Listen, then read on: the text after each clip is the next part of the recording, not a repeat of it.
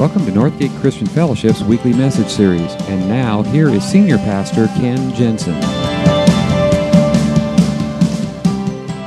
So, back in the 80s, um, there was a band called Huey Lewis and the News, a local band, but they had a national hit. Um, and the chorus to it went something like this Don't take money, don't take fame, don't take no credit card to ride this train. It's strong and it's sudden um, and it's cruel sometimes, but it just might save your life.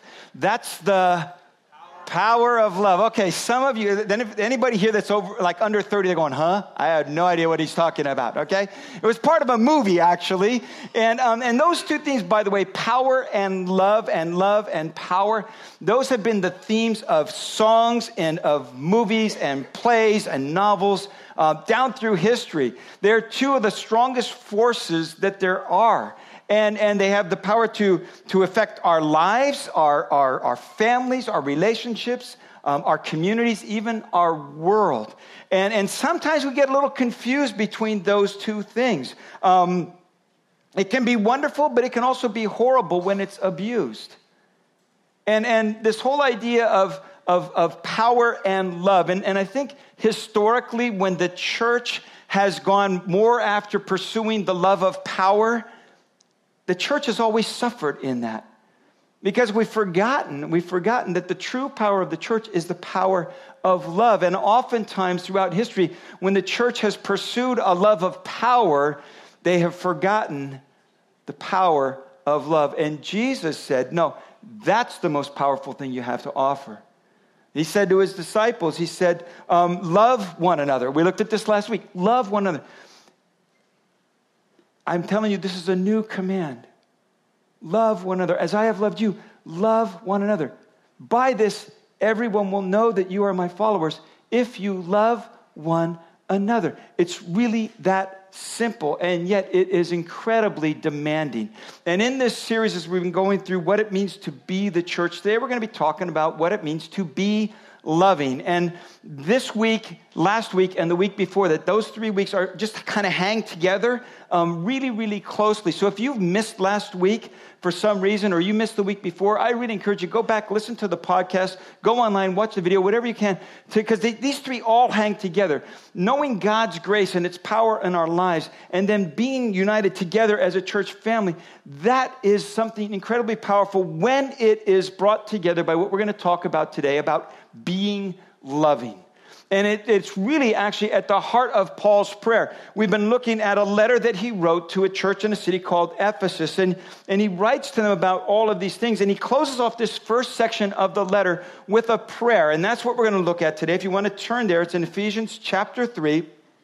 Uh, we're going to begin in verse 14. It's actually a shorter passage today, but it's just, it's a prayer. This is Paul's prayer. He says, For this reason, I kneel before the Father, from whom every family in heaven and on earth derives its name. I pray that out of his glorious riches he may strengthen you with power through his Spirit in your inner being, so that Christ may dwell in your hearts through faith. And I pray that you, being rooted and established in love, may have power together with all the Lord's holy people to grasp how wide and long and high and deep is the love of Christ and to know this love that surpasses knowledge, that you may be filled to the, filled to the measure of all the fullness of God. Now, to him who is able to do immeasurably more than all we ask or imagine, according to his power that is at work within us, and to him be glory in the church and in Christ Jesus throughout all generations, forever and ever. Amen. He's saying the greatest source of power that the church has is the love of Christ.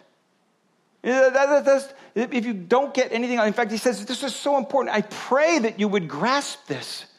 I pray that you would fully understand and, and know this kind of love. And, and, and it's so important. It's almost like he's saying, if you don't get this, then you don't get the church. If you don't get this, you don't get what it is that God is doing in this world. It all hangs on this. That's what Jesus said. It was this simple. Just love God, love people. Love God, love others. That's why Paul prays this, that, you be rooted, rooted in this, rooted and established in this. Now, one of the things about this is that you got to understand is this is, doesn't happen by your own willpower. That's why he makes it a prayer. And, and it's hard work. Love is hard, hard work. But fortunately, in this prayer, Paul gives a few hints on what it would look like on our part. Yes, God does his work, but there's some things that we can do. And so that's what I want to talk to you about today um, this whole idea of how to become more loving. And I think it starts with this that to become more loving, to become loving as God would have us be, we need to surrender our own rights and our self interest. He starts with this prayer that I pray out of his glorious riches, he may strengthen you with power through his spirit in your inner being so that Christ may dwell in your hearts through faith. His prayer for power is that prayer for the power of love. He develops it a little bit later, but that's what he's talking about. And he talks about it in the sense that, that, that it becomes from the dwelling of Christ within you, in your inner being. That this is something that God, by His Holy Spirit, has to do within you, but you have a part to play, and your part to play, and my part to play in this is the part of surrender. It, it's letting go. He talks about this idea that, that, that Christ may dwell in your heart. Now, our, our New Testament was originally written in the Greek language. And so, um, what we have are English translations of that. And there's actually two different words that could be used for that idea of dwelling or inhabiting. And one is kind of a more, a softer term. The one that Paul chooses here is a very, very strong word. And it has to do with this. It would be like, it would be kind of like if you if you bought a fixer upper, okay? You watch Home Garden TV or DIY Network, you know, and you see all these people transform these houses. You go, I could do that. And so you go and you buy this fixer up, this rundown, broken down house with all kinds of problems to it. But you say, I'm going to make it beautiful. So you buy the house and immediately you got to do the major structural work. Like maybe there's a bad foundation. So you got to do some work on the foundation or, or the roof leaks. And so you got to do a whole roof repair on that. And then you get into it and you find out the wiring is all bad and it's a fire hazard. And so you got to rewire the whole house and you got to replumb the whole house and you do all of that really hard, important work. And then, and then you start to put it together after your own tastes. And so you choose paint color on the walls that you want for your house. And then you then you get to start into the, the kitchen and you want to redesign the kitchen because it doesn't fit the way that you like to entertain. And so you remodel the whole kitchen, you pick out new countertops and new cabinets, and then you get into the master bedroom and you redo that and the bathrooms and change everything. And then over a period of time, after you've done all of the major structural work, then you start to make this house your own. And eventually it becomes your dwelling place. It reflects your taste. It reflects your values. It reflects your character. It's your house, okay? That whole kind of big idea is what Paul is getting at here. It's like you turn over your life to Christ and he moves in. And the first thing he does is all that major structural work, and you know what it is, okay? So he had to redo the foundation, he had to rewire the whole place, replumb the whole place, fix the leaky roof, all of that kind of stuff. And then, then over a period of time, then he starts to work on some of the smaller things. And he starts to redesign. And he does all of that work in you so that it would become a dwelling place for him that reflects his values and his tastes and his character, that your life becomes a dwelling place for Christ. That makes sense? Okay, that's what he's talking about. Now, for that to happen, that requires surrender. That requires letting go of control. In fact, it takes surrender on the soul level.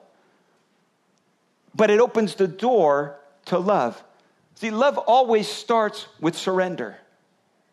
When, when you know, 39 years ago, 39 years, 39 years ago, um, when I stood on, the, uh, on, on the front of a church and, and said these vows to my wife, I was surrendering to some degree. I was surrendering my own rights and my self interest. Because as long as I stay single, I could pretty much make any decision I want to make, and it, it only really affects me. But now, now when I get married, all of a sudden, every decision I make impacts somebody else. I don't get to just think about myself anymore. I have to think about my wife. I have to think about my family as it grew. See, love always requires a bit of surrender. And it starts with our surrender to God when we're talking about His kind of love. And it's a soul level surrender. John Ortberg writes There is no way for a human being to come to God that does not involve surrender. Because Jesus Christ doesn't enter our lives to rearrange the outside the way that we want. He comes to rearrange the inside the way God wants. And that requires surrender. Now, we hear the word surrender, and that sounds like weakness. Okay? But the truth is, surrender takes a great deal of strength because it goes against everything that is deep within us. Because we fight for control, we fight to be in charge, we fight for our own self interest. Every fiber of our being looks out for number one. We live in a culture that, that, that that's it. I mean, everybody is fighting for their rights. And if you do something that offends me, you're the one that has to change. Not me, you have to change. See, that's the way our culture operates. That's the way we operate. We all have these control issues. Um, David and Janet Congo, wrote a book a number of years ago called um, The Power of Love.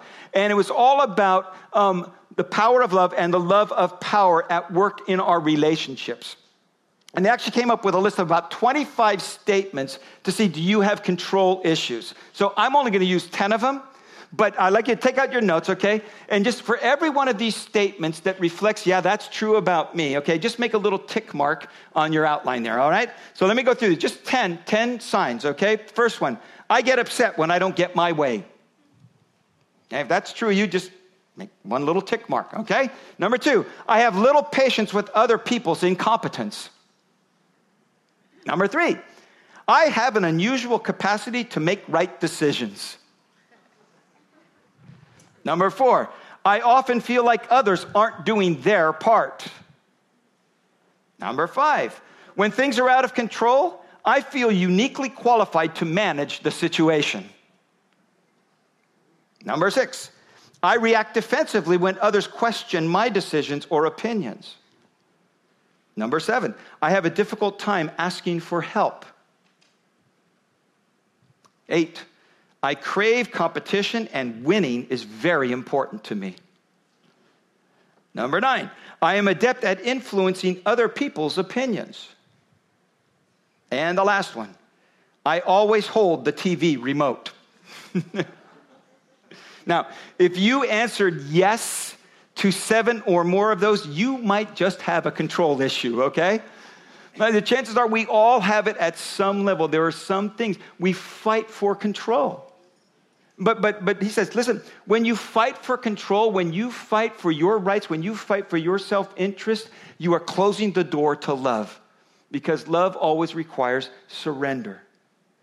And what he reminds us is that, that ultimately that's for our good. Surrender sounds like I'm just, I'm, I'm just giving up on everything and I'm going to lose everything. But he says, no, no, no. It's, do this based on God's glorious riches, that he really has your best interest at heart. And that when you surrender, good things happen. It really is an act of faith. And what it does is it opens the door to love. give you some examples. When I surrender control over my life, one of the things that I surrender is I give up control of my mouth, which means that I am no longer allowed to gossip or to lie or to berate other people or belittle them or manipulate them or exaggerate. See, all of those things are things I give up the rights to when I surrender control. When I surrender control, I give up the rights to my wallet. It's no longer my money. See, it's God's money, and I have a steward of that. But what that does is that allows me to be more generous, which is an act of love.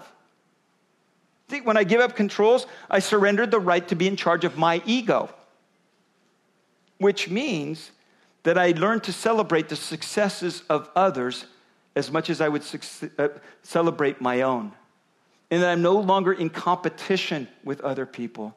I can be a companion. You see what, what it looks like?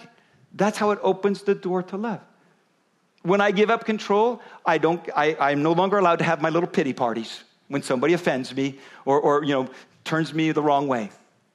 I, I give up that right because it's not about me anymore. This is why love is such hard work. Because it's tough to let go of control. It's tough to give up those things because we are so consumed with ourselves and self interest. That we actually close the door to love when we do that. When we let go of that stuff, it opens the door to love and allows the next step, which is then we'll need to focus our attention on other people.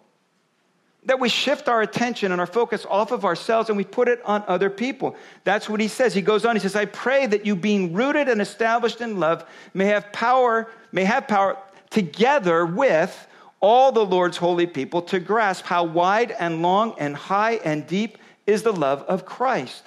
See, what he's saying is that that kind of love can only be fully realized and only be fully grasped in the company of other people. Because other than, other than that, then love is just a theory.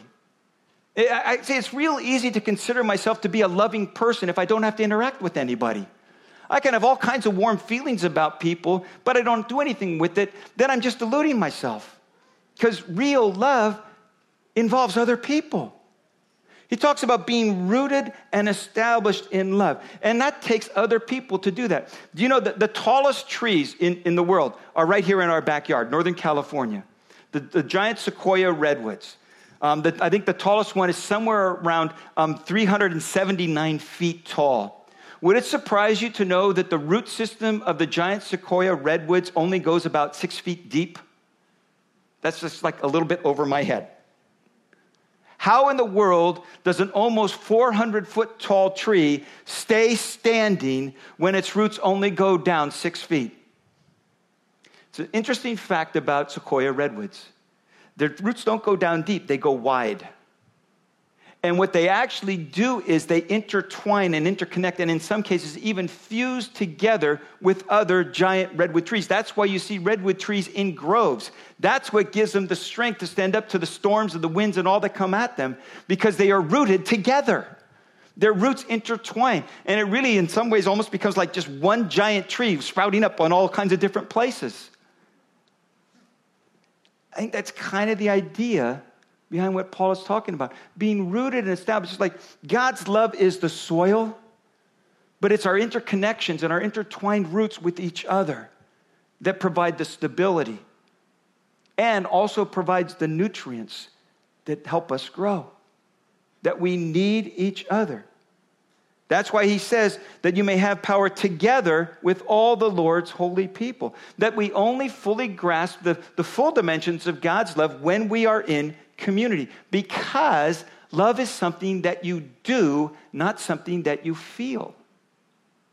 It's something that you do.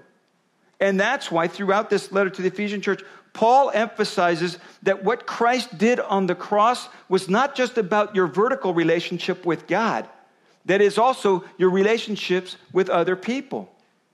It's what Jesus talked about, it's what Paul keeps talking about. That we've been reconciled by the cross, we've been reconciled to God, but we also are reconciled with each other. That's where unity comes in. That's where grace comes in. That's the expression of his love. If you think about it, even the cross itself is, symbolic, is symbolic of that. That there is a vertical post, but there's also a horizontal cross member. And it's a constant reminder to us that God's love is not just about me and God it's about me and God and me and the people around me.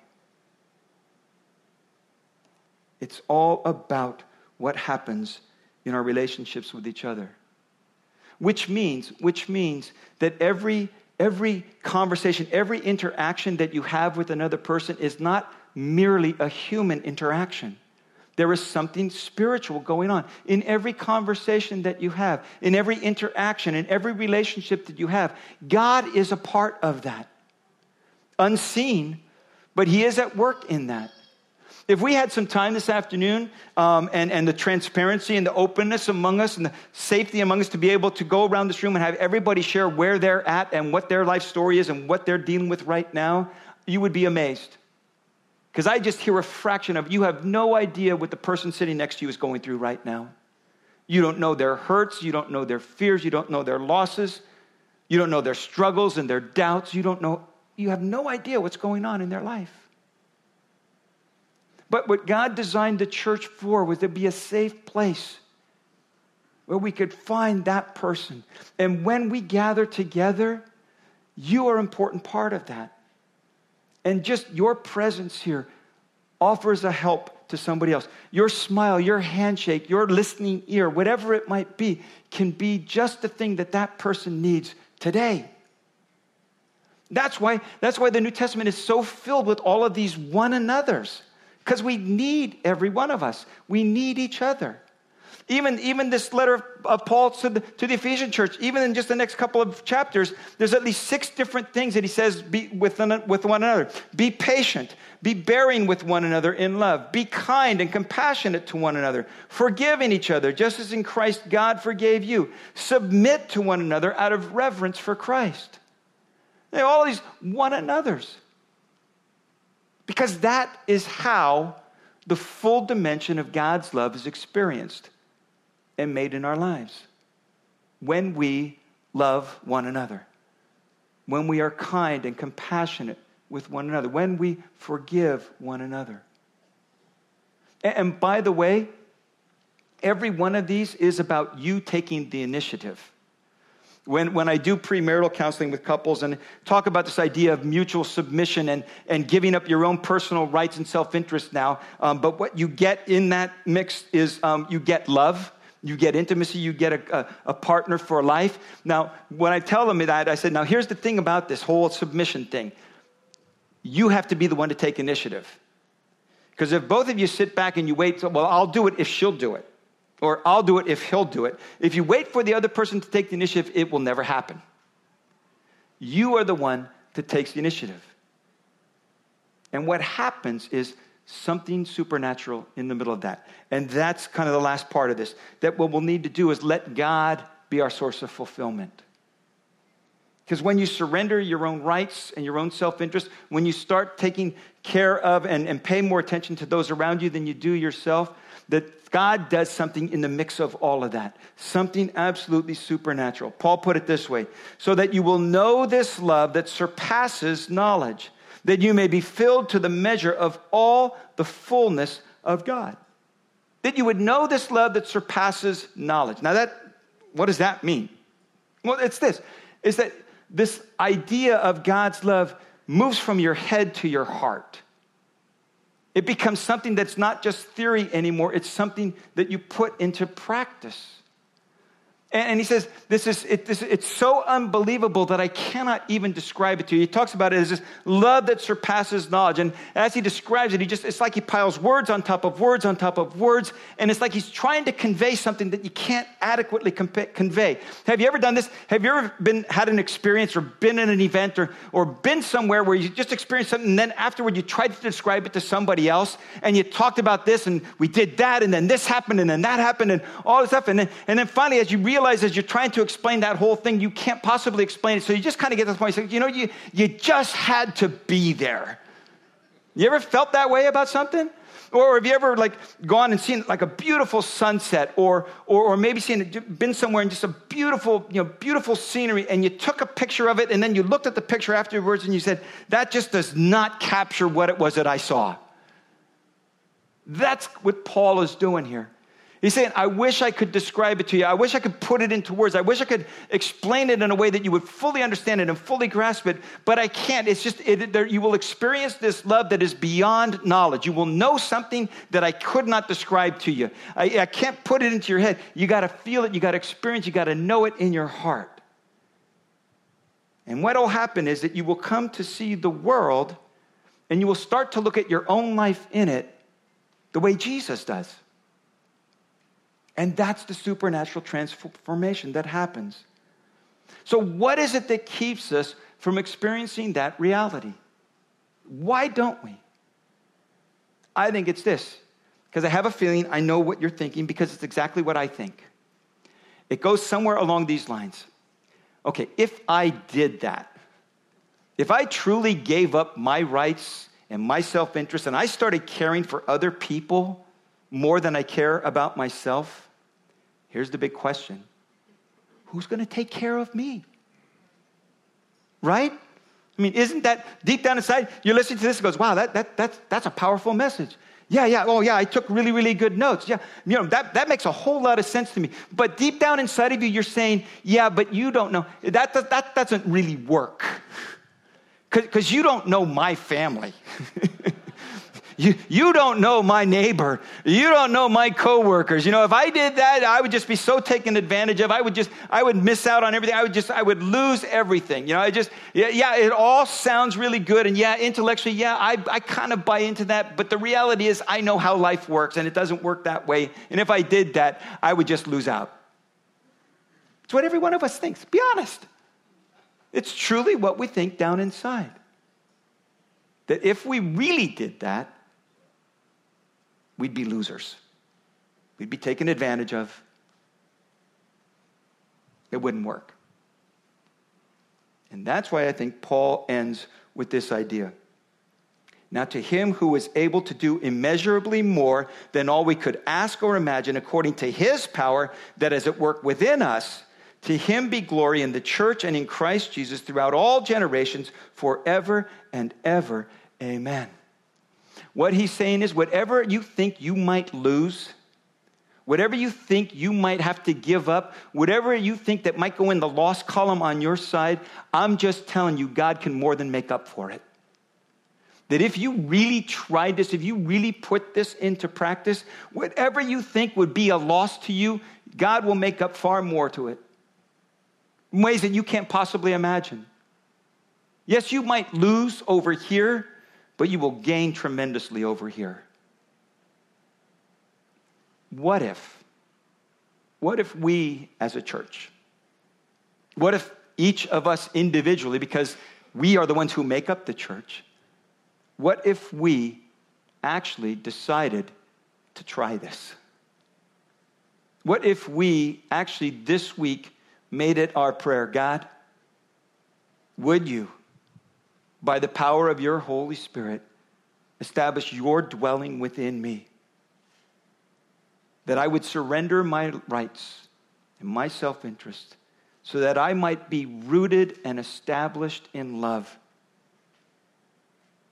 That I might experience how wide and long and high and deep your love truly is.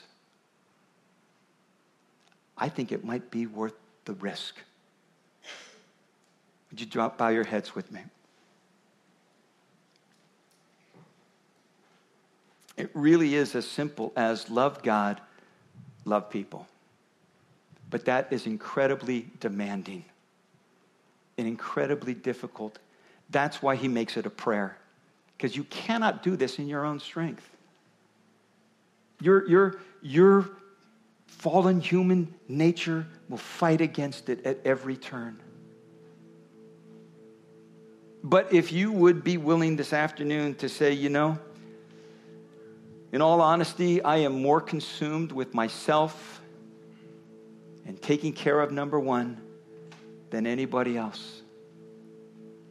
But I would truly like to experience the kind of love that Paul prays for his church, that Paul prays for me. And I'm willing, at least today, to admit I can't do this on my own, but I'm willing to surrender my rights to you, God. And by your strength and the Spirit at work within me, to start being a little more involved, a little more caring about other people than myself. And I can't do this on my own but I'm willing to take a first step and let you do it in me. And if you're here today and you're just willing to say, God, I want to move in that direction. Not sure how it's going to work out. I know I can't do it on my own strength, but I'm willing to move in that direction. And I'm going to make a decision about that today. And this week, as you give me opportunity, remind me and show me how I might be a little more caring for those around me rather than consumed with myself. I would love to pray for you in that. Because I know I can't do that in my own strength. And I know you can't either. But God can do it in us and through us. So if you were willing to make that your prayer, would you just raise your hand and hold it up for a moment? I want to acknowledge you and pray for you. Yeah, yeah, yeah, yeah, yeah. Yes. Yeah, yeah. Yeah, yeah, yeah, yeah. Yeah, yeah, yeah, yeah. Yes. Yes.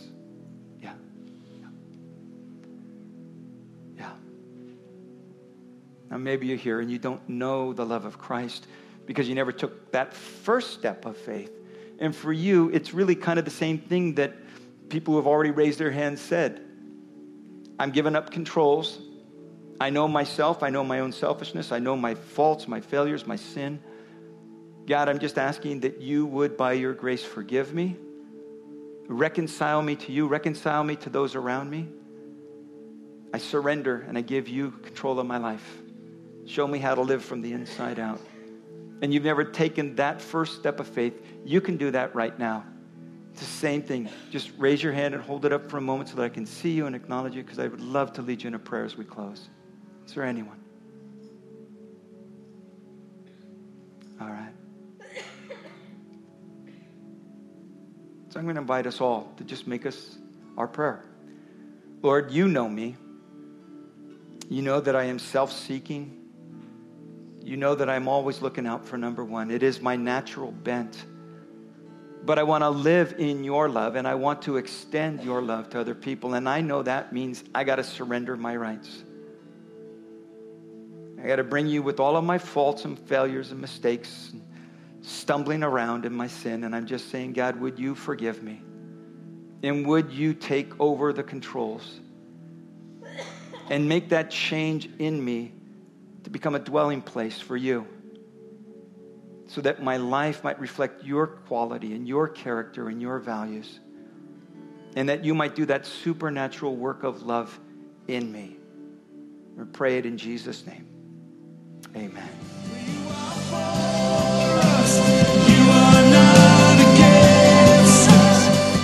Thank you for listening to this week's message. We trust that you'll join us again soon for another uplifting message from Northgate Christian Fellowship, located in Benicia, California.